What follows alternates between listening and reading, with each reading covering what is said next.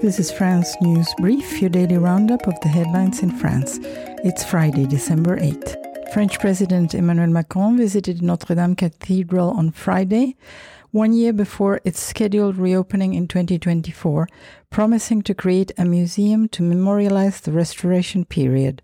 Le Monde reports that the schedule calls for the completion of the penultimate restoration phase by the end of this year, with the cathedral's much-anticipated reopening set for December 8, 2024.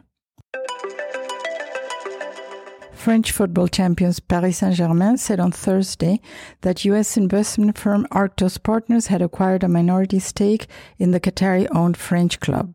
While financial terms of the deal were not disclosed, Arctos will own 12.5% of the club, set to value PSG at 4.25 billion euros, representing approximately $4.6 billion, according to a source cited by Le Monde. French actor Hélène Darras filed a complaint of sexual assault against Gérard Depardieu, The Guardian reported. The French star allegedly groped Darras on set in the second official complaint after Charlotte Arnould accused the actor of rape in 2018. French President Emmanuel Macron has announced a plan to overhaul the organization of the country's key scientific research bodies to make them more competitive on a global level.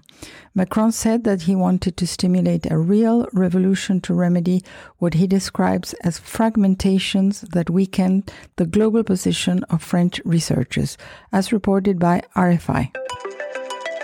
The Bordeaux Chamber of Commerce and Industry has brought together all the economic decision-makers from the department and the region to call for the sitting of a new nuclear reactor at the Brode et Saint-Louis power plant in the Gironde estuary. Le Figaro reported that in February 2022, Macron announced that 6 new EPRs, European pressurized reactors, would be built, and the studies would be launched for 8 additional ones. Truck drivers on strike since Monday are blocking several fuel depots in the Paris region. Le Figaro reports that the industrial action was prompted by a request from TotalEnergies to fuel transport subcontractors to install an onboard camera in the drivers' cabs, which is triggered in the event of any anomaly, including signs of fatigue. The system is also capable of giving audio instructions.